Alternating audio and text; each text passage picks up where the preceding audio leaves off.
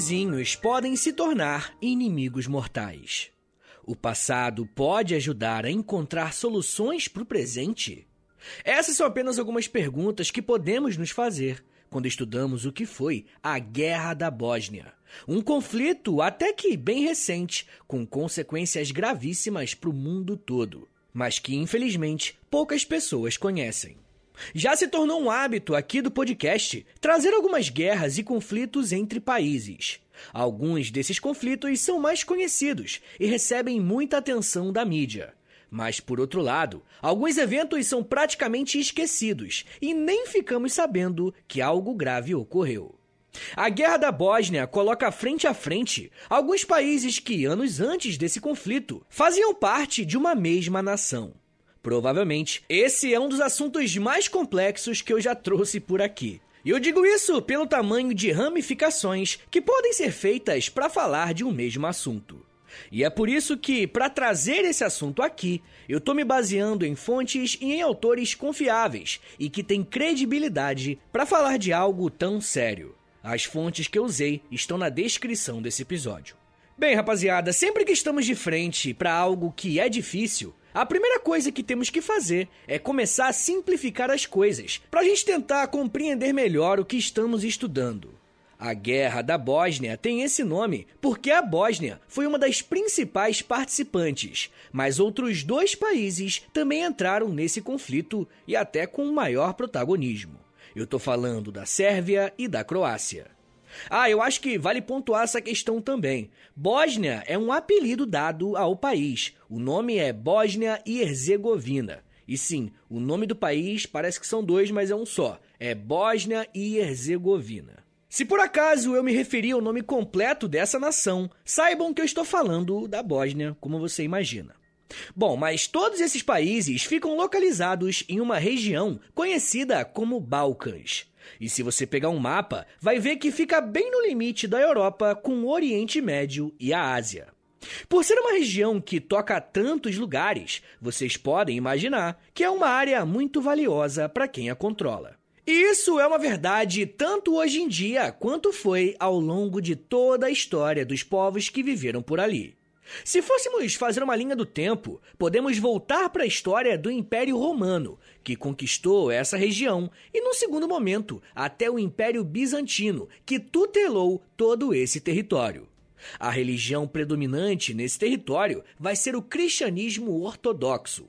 E mesmo vivendo sob o domínio imperial, esses povos sofreram uma grande influência dessa religiosidade. Mas como sabemos, o Império Bizantino caiu no ano de 1453, perdendo seus territórios para o Império Turco-Otomano, que por sua vez seguia o islamismo.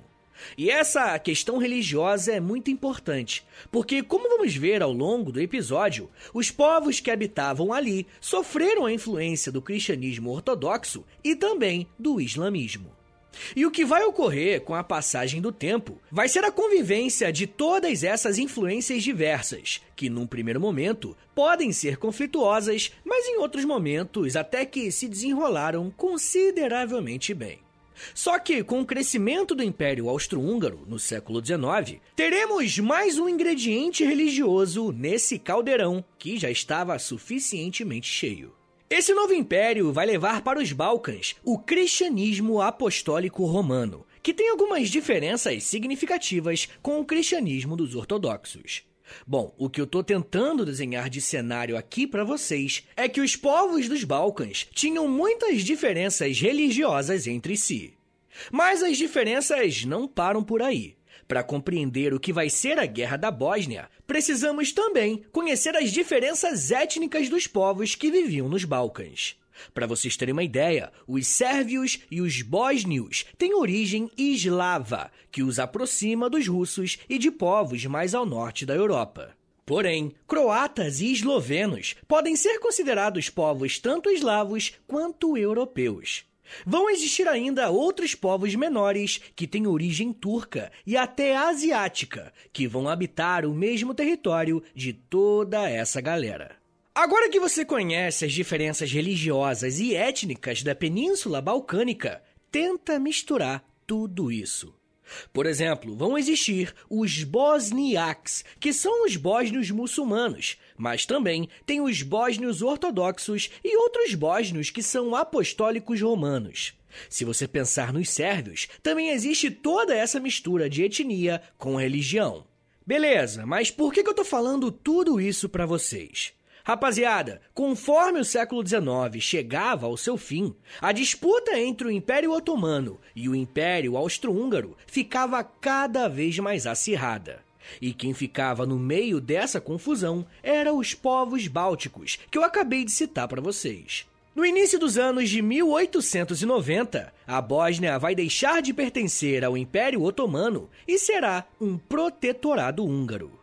Essa relação dos eslavos com os austro-húngaros vai se tornar um grande problema em 1914, porque um príncipe vai ser assassinado na cidade de Sarajevo, lá na Bósnia. E se você não conseguiu pegar ainda o que que eu tô me referindo, rapaziada, eu tô falando do principal estopim para a eclosão da Primeira Guerra Mundial, o assassinato do arquiduque Francisco Ferdinando.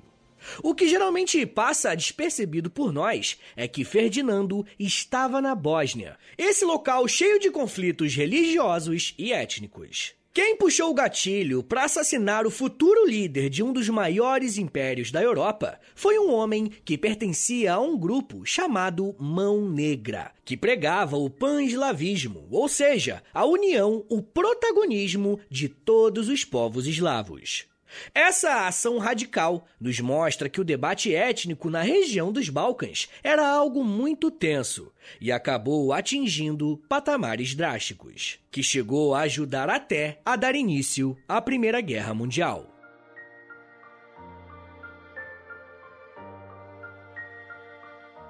Quando a Grande Guerra acabou, os dois impérios que estavam em disputa acabaram sendo desmanchados.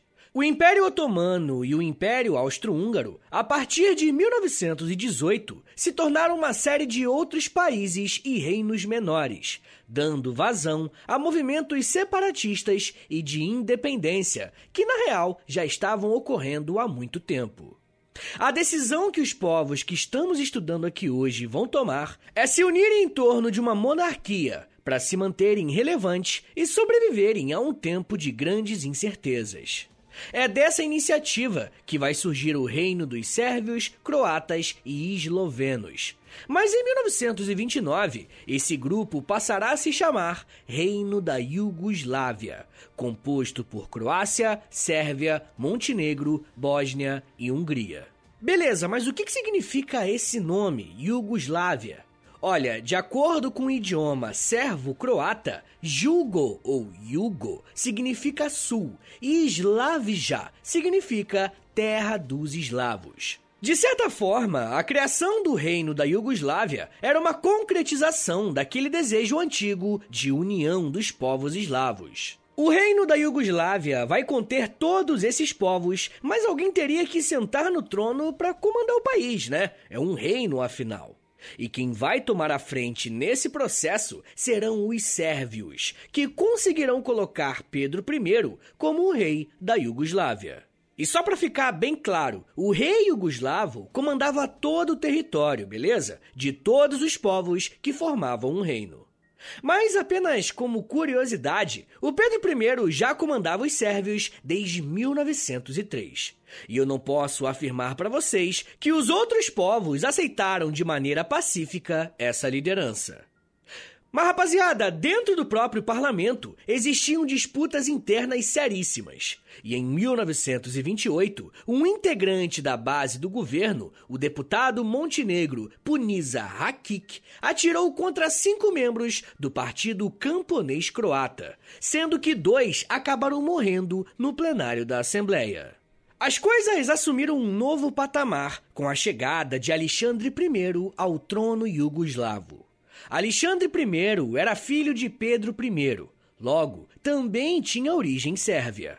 Em 1929, ele decide abolir a constituição do Reino da Iugoslávia e se colocou como um ditador e de maneira legalizada. A principal medida que tem relevância para o nosso episódio de hoje é que ele vai promover uma reorganização de todo o território do reino. E ele vai fazer isso independentemente das vontades locais.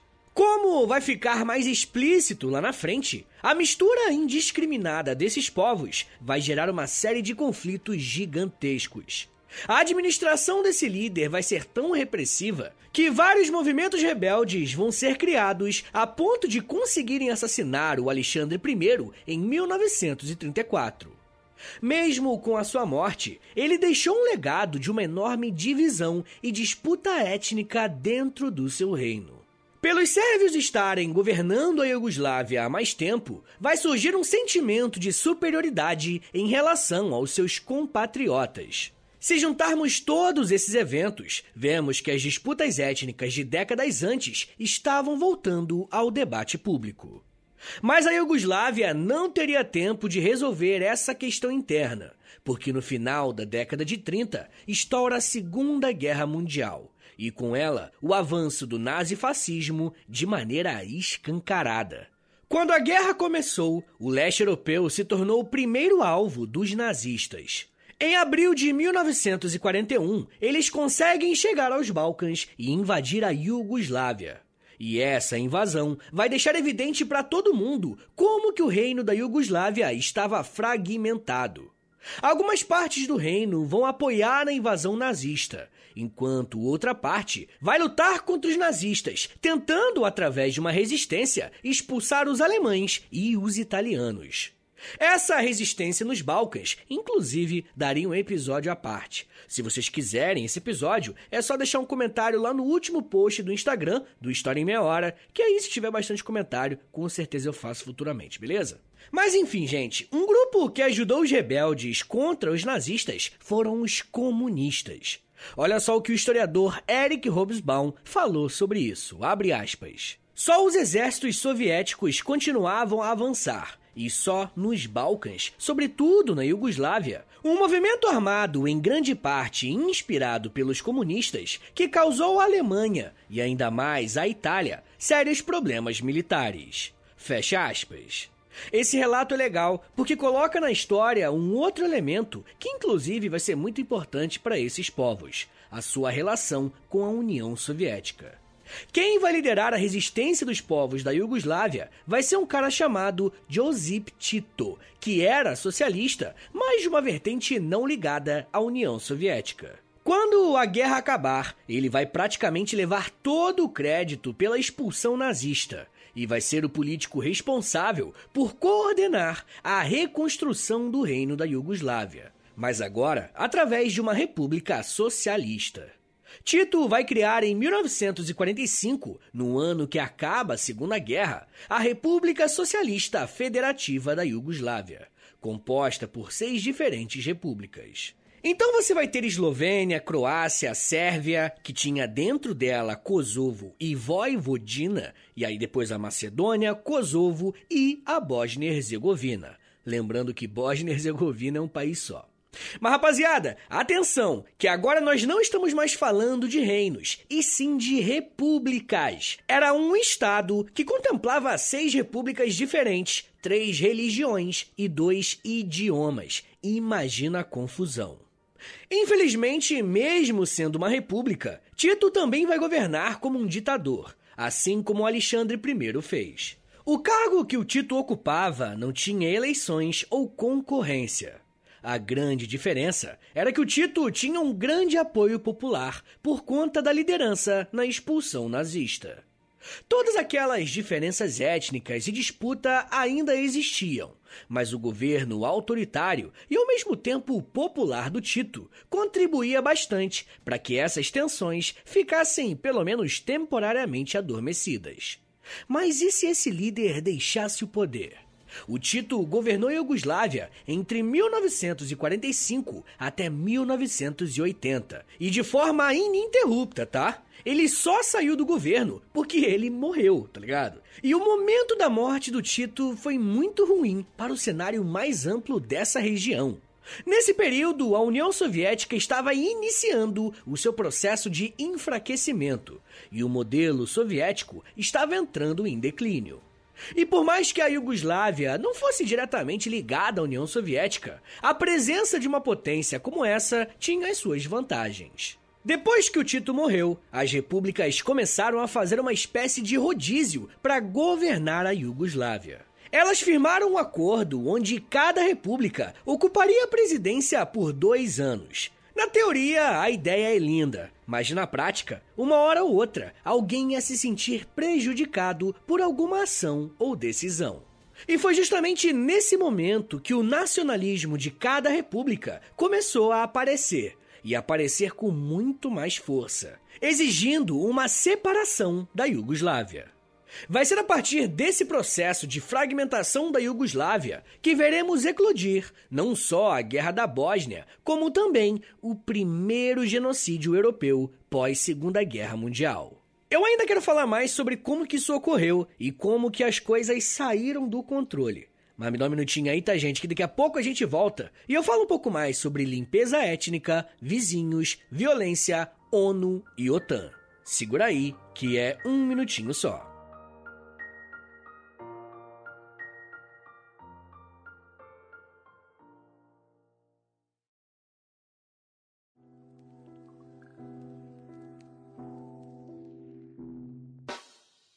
O História em Meia Hora é parceiro da loja.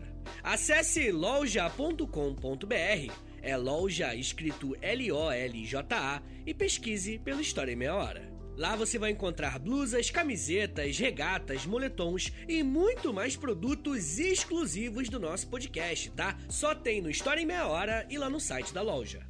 Tem uma blusa que é uma mistura do Lampião com a Kira, tem uma que é da cadela laica, tem uma que é o Street Fighter, só que com figuras históricas do Brasil. Gente, tem muita coisa irada por lá. Lembrando, é claro, que quando você compra um produto na loja, além de você ficar todo bonitão ou bonitona, você ajuda o História em Meia Hora a continuar de pé. Então, obrigado. Acesse agora loja.com.br e pesquise por História em Meia Hora. loja.com.br e digita na busca História em Meia Hora. Valeu, gente!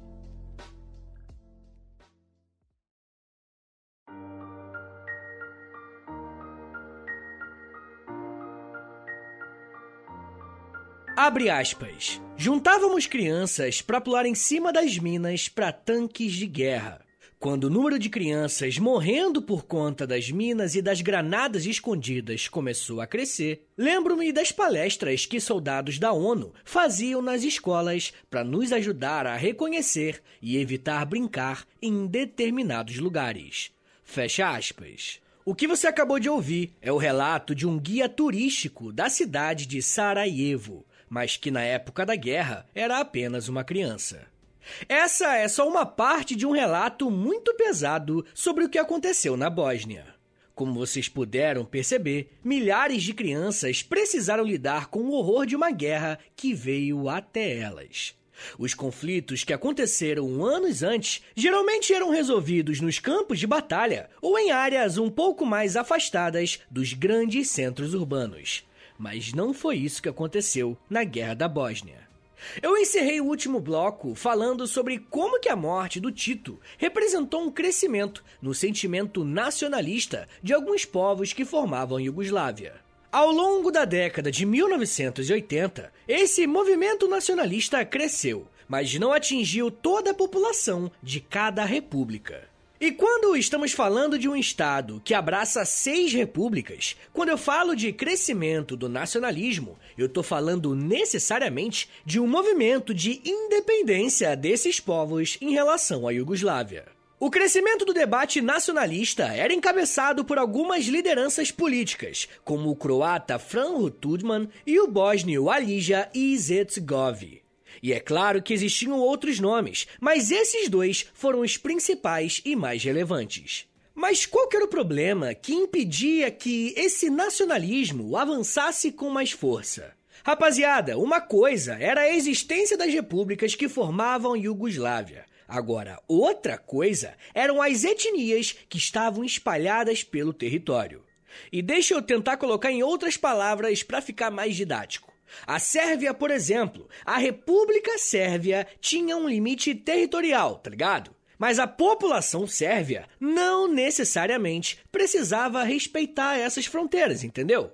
O que eu tô querendo dizer é que a população da Sérvia era tão grande que existiam muitas pessoas de origem sérvia morando nas outras repúblicas. Mais da metade da Bósnia era formada por bósnios barra sérvios. Ou seja, pessoal, os sérvios que foram para a Bósnia firmaram raízes, mas ainda carregavam seus traços culturais. Vocês percebem como que a parada é complexa de ser resolvida? Não era um montão de povo separadinho, cada etnia na sua república bonitinha na Iugoslávia. E aí, quando começaram a querer se separar, tava todo mundo já organizado nas caixinhas. Não era isso. Tinha sérvio, tinha bósnio, croata, um misturado no território na república do outro. Tava uma loucura. Mas se por um lado o debate nacionalista encontrava suas dificuldades para avançar, o cenário externo daria esse empurrãozinho que faltava. Com a queda do Muro de Berlim em 1989 e o fim da União Soviética em 1991, a questão nacionalista de dentro da Iugoslávia ganha uma velocidade imensa. Ainda em 91, a Eslovênia e a Macedônia conseguiram a sua independência da Iugoslávia. Esses dois países conseguiram esse feito após muito protesto e um conflito que durou um pouco mais de 10 dias. A separação foi rápida, porque nesses dois países a população era praticamente nativa, né? ou seja, tinha pouca mistura dos outros povos dentro dessas repúblicas. As suas identidades culturais e étnicas eram bem mais uniformes do que as dos seus ex-companheiros. Apesar dessa ser uma onda que estava ganhando quase todas as repúblicas da Iugoslávia, tinha um povo que era radicalmente contra esse processo. Eu tô falando da Sérvia. Como eu já pincelei algumas vezes aqui no episódio, os sérvios representavam a maior parte da população da Iugoslávia. E além disso, uma separação completa traria um enorme prejuízo financeiro para a Sérvia porque de todas as repúblicas da Iugoslávia, os sérvios eram os únicos que não tinham acesso ao mar.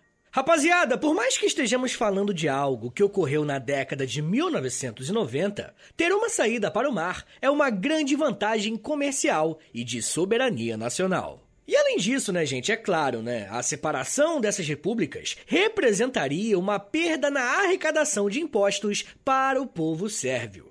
E precisamos lembrar também que já estamos falando de um período de intensas crises com um fim definitivo do bloco socialista. Na verdade, o que nós chamamos de Guerra da Bósnia é apenas um dos conflitos que aconteceram por conta desses pedidos de independência. Quando a Croácia fez um referendo interno em 1991 e a sua população apoiou a separação, a Iugoslávia, capitaneada pela Sérvia, enviou tropas para impedir a independência. Essa ação da Croácia inspirou outras repúblicas a seguirem o mesmo caminho, até que a Bósnia iniciou seu processo de ruptura em 1992. Só que, de todas as repúblicas que compunham a Iugoslávia, sem dúvidas, a Bósnia era o caso mais complexo e delicado. Dentro dessa região, existe uma mistura muito grande de etnias e religiões. Se liga só no que o historiador Gustavo Silva vai falar exatamente sobre isso. Abre aspas. Em 1991, 44% dos 4,4 milhões de habitantes eram bósnio-muçulmanos. 31% sérvios em geral ortodoxos e 17% croatas católicos. Fecha aspas. Essa é a porcentagem da população que compunha a Bósnia. Se olharmos apenas para a questão religiosa, vamos ver que as diferenças eram ainda maiores. 90% daqueles que são apenas bósnios eram muçulmanos, e 93 dos sérvios bósnios eram cristãos ortodoxos, e 88% dos croatas eram católicos apostólicos romanos. A divisão era uma marca da Bósnia. Se você analisar o mapa demográfico da Bósnia em 1991, vai parecer que você está olhando para um mosaico. Tamanha era a diversidade desses povos que moravam dentro de uma mesma república. Eu sei que parece uma confusão, mas todas essas pessoas conviviam juntas. A Bósnia Herzegovina era uma república que se orgulhava de ter justamente essa mistura étnica e que, ainda assim, conseguia conviver de forma pacífica. Existiam várias instituições, como escolas, delegacias, que tinham funcionários das três etnias. O problema é que, quando as tensões e os nacionalismos aumentaram, cada um dos grupos que viviam na Bósnia queria uma coisa diferente. A tensão na região era tão grande que, em setembro de 1991, a ONU aprovou uma resolução que impôs o embargo de armas para a Iugoslávia. A ideia era evitar o início de uma guerra, mas o problema é que esse embargo prejudicou muito a Bósnia, uma vez que a Sérvia já tinha um bom contingente militar e bélico, por ser a maior república da Iugoslávia. A Guerra da Bósnia, de fato, começou no dia 5 de abril de 1992, quando a Sérvia atacou a Bósnia. Esse ataque foi solicitado pela população sérvia que morava na Bósnia.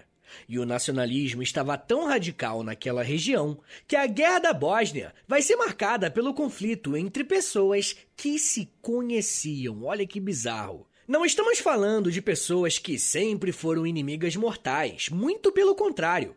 Como eu acabei de falar, a Bósnia se orgulhava de ter uma convivência pacífica entre croatas, bósnios e sérvios. Só que, com o início da Guerra da Bósnia, vizinhos lutaram contra vizinhos e amigos lutaram contra amigos. E eu não tô exagerando. As coisas chegaram nesse ponto. E muita gente se pergunta, né, como que isso pode ter acontecido? E rapaziada, precisamos lembrar que isso não veio do nada, não nasceu no vácuo. Eu tô desde o início do episódio falando que existia uma diferença e uma disputa étnica acirrada que pode ser rastreada desde o fim do século XIX. Nesse meio tempo, impérios e ditadores não resolveram a questão. E quando o radicalismo político em torno do nacionalismo ganhou espaço, o que se viu foi matança, massacre e mortes. Como a Sérvia tinha um aparato militar muito mais poderoso do que os dos bósnios e croatas, mais de 70% do território bósnio foi ocupado pelas forças sérvias. Enquanto a Guerra da Bósnia se desenrolava, alguns eventos extremamente traumáticos ocorreram. E eu uso a palavra traumático para falta de um outro termo para usar. Só adianto que daqui para frente os relatos serão bem pesados. Então, se você for uma pessoa mais sensível para essas coisas, é melhor pular uns 5 minutinhos. Bom, durante a guerra, o exército sérvio conseguiu ocupar a capital da Bósnia, que é Sarajevo. Com esse controle territorial, foram posicionados atiradores de elite e bombardeiros nas regiões montanhosas para eliminarem a população civil. Sniper foi usado para fazer dos civis alvos de guerra. Homens, mulheres, idosos, crianças, adolescentes morreram simplesmente porque eram bósnios. Essa tática de guerra foi chamada de Cerco de Sarajevo e foi presente durante toda a Guerra da Bósnia. Além disso, existem diversos relatos de muitas violações de direitos humanos por parte do exército sérvio. Infelizmente, o estupro foi usado como uma arma de guerra contra a população civil. Obviamente, quem mais sofre com esse tipo de violência são as mulheres, mas existem milhares de relatos de homens que foram violentados por soldados sérvios. Um desses sobreviventes é o ex-soldado Zinja, que relatou o seguinte, aspas, Alguns soldados sérvios me levaram a um porão e me bateram até que eu perdesse a consciência. Quando eu acordei, um dos soldados pegou uma pá, rasgou minhas calças e colocou ela dentro de mim. Depois me jogaram no chão. Eles pensaram que eu provavelmente sangraria até morrer. Fecha aspas. Esse é o tipo de atrocidade que o exército sérvio cometeu na Bósnia. As mulheres que sofreram esse tipo de violência até hoje estão tentando fazer com que os culpados paguem por isso. Muitas delas sofrem uma segunda violência, porque elas precisam provar em tribunal que realmente foram violentadas. A situação é tão crítica, rapaziada, que há alguns anos a atriz Angelina Jolie foi levada para a região para dar publicidade aos casos de estupro que ainda estão sem resolução judicial. O problema, gente, é que as coisas não pararam por aí. Um dos crimes de guerra mais terríveis aconteceu em 1995 e pode ser considerado uma tentativa de limpeza étnica. Além do uso de atiradores de elite, os militares sérvios foram autorizados por um político chamado Radovan Karadzic e pelo general Ratko Mladic a invadir um campo de refugiados bósnios. É muito comum, gente, que em guerras a população civil precise fugir do país ou ir para algum acampamento que acolhe refugiados de guerra. Em 1993, a ONU se colocou na guerra como um órgão que iria proteger os civis. E em abril do mesmo ano, a ONU declarou que a região de Srebrenica era uma área segura e os holandeses protegeriam a população bósnia. O problema, gente, é que os holandeses não estavam preparados para dar conta do recado. E mais de 9 mil sérvios, além de 300 mercenários, conseguiram cercar e dominar toda a cidade de Srebrenica. Quando as tropas holandesas se viram incapazes de reverter a situação, acabaram forçando milhares de famílias de bósnios muçulmanos a deixarem o local, entregando essas pessoas de bandeja para o inimigo. Os bósnios foram sendo capturados durante o caminho e organizaram os muçulmanos por gênero, enviando os homens para a morte. Ao todo, mais de 8 mil homens e meninos bósnios muçulmanos foram mortos. E as mulheres não foram deixadas ilesas, tá? Pois foram estupradas enquanto tentavam fugir. Pessoal, infelizmente, não teve como eu te contar essa história de forma mais leve. Esse evento ficou conhecido como o Massacre de Srebrenica e aconteceu em um intervalo de apenas duas semanas. A Guerra da Bósnia foi um dos conflitos mais sangrentos e horrendos da nossa história recente. Essa falha de segurança por parte da ONU pegou tão mal que a comunidade internacional se viu meio que obrigada a entrar no conflito com bem mais ênfase. Além disso, outros grupos muçulmanos estrangeiros começaram a dar mais apoio aos bósnios, dando a eles um fôlego no conflito. Com esses dois elementos presentes, a OTAN enviou tropas para a região, cercando ainda mais os sérvios. A guerra chegou a um impasse e os envolvidos foram obrigados a irem para uma mesa de negociação, sendo tutelados pela Rússia, União Europeia e os Estados Unidos. No dia 14 de dezembro de 1995, foi assinado o Acordo de Dayton, delimitando quais seriam as novas fronteiras, os acordos de paz que deveriam ser cumpridos e dividindo a Bósnia em dois territórios: a Federação Bósnio-Croata, que era controlada por bósnios muçulmanos e bósnios croatas, e a República da Sérvia, governada pelos sérvios. O problema desse conflito ter sido mediado por países estrangeiros é que houve um grande fluxo migratório na Bósnia para se adequar a esse novo acordo. E ressaltar essa questão é muito importante, porque as mais de 200 mil pessoas que morreram na Guerra da Bósnia, infelizmente, podem não ter sido as últimas. Muitos especialistas afirmam que esse conflito não foi 100% resolvido e uma nova onda de massacres pode voltar a acontecer. Na verdade, não demorou muito tempo para estourar um novo conflito, só que agora em Kosovo. Mas isso já é um papo para uma outra meia hora.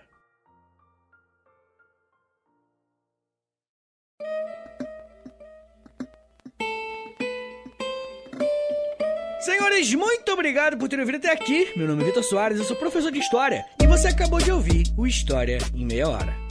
Esse tema é bem delicado e pouca gente conhece, né? Que estuda história e tudo mais. Então, por favor, compartilhe esse episódio, posta lá nos stories do Instagram e me marca no arroba História em Meia Hora. Ou também, você pode postar lá no Twitter, e aí você me marca no arroba H30podcast. Se você gosta do História em Meia Hora, se você quer ver esse podcast por muitos anos de pé ainda, dá uma passada lá no Apoia-se, beleza? É apoia.se barra História em Meia Hora, que tem mais de 80 episódios exclusivos por lá, além de Clube do Livro, conteúdo diário do Instagram, entra lá, apoia.se barra História Meia Hora, que dependendo do plano né, que você assinar, você vai ver as recompensas que tem bonitinho por lá, tá bom? Mas muita gente pediu para fazer um Pix, então anota aí, qualquer valor é mais do que bem-vindo, tá? Agradeço demais. É história em meia hora, arroba gmail.com. É o meu Pix e o meu contato também. Rapaziada, o História Meia Hora tem uma parceria com a Loja, tá bom? É L-O-L-J-A, Loja. A gente vende camiseta, moletom, tudo por lá, tudo com estampa original nossa, beleza? Então entra lá em loja.com.br, loja.com.br, e aí você digita História Meia Hora, que você chega na nossa lojinha bonitinha que tem lá. Uma outra coisa importante, tá, gente? Esse aqui não custa nada, é uma, cara, é uma ajuda gigantesca, que isso é muito importante para dentro do algoritmo do Spotify, que é você clicar em cinco estrelinhas, por favor, para avaliar o podcast. Pô, Vitão, aprendi contigo, então retribui, por favor, dando cinco estrelinhas, clicando em seguir e clicando no sininho, tá? Que aí o seu celular vai avisar, vai enviar uma notificação quando tiver um episódio novo do História Meia Hora. Mas rapaziada, uma coisa que é importante também sempre lembrar vocês é que o História Meia Hora, ele faz parte de um grupo de podcasts em meia hora educativos. Já tem o Astronomia em meia hora, com a Camila Esperança, e já tem o Geografia em meia hora, com o Vitor Augusto. E tem outros podcasts em meia hora educativos saindo ainda esse ano, beleza? Rapaziada, então é isso. Me siga nas redes sociais. É arroba no Twitter e no Instagram e lá no TikTok. Todo dia eu posto um videozinho educativo de um minutinho só, bem curtinho, lá no TikTok, beleza? É isso, gente. Muito obrigado, um beijo, até semana que vem! E valeu!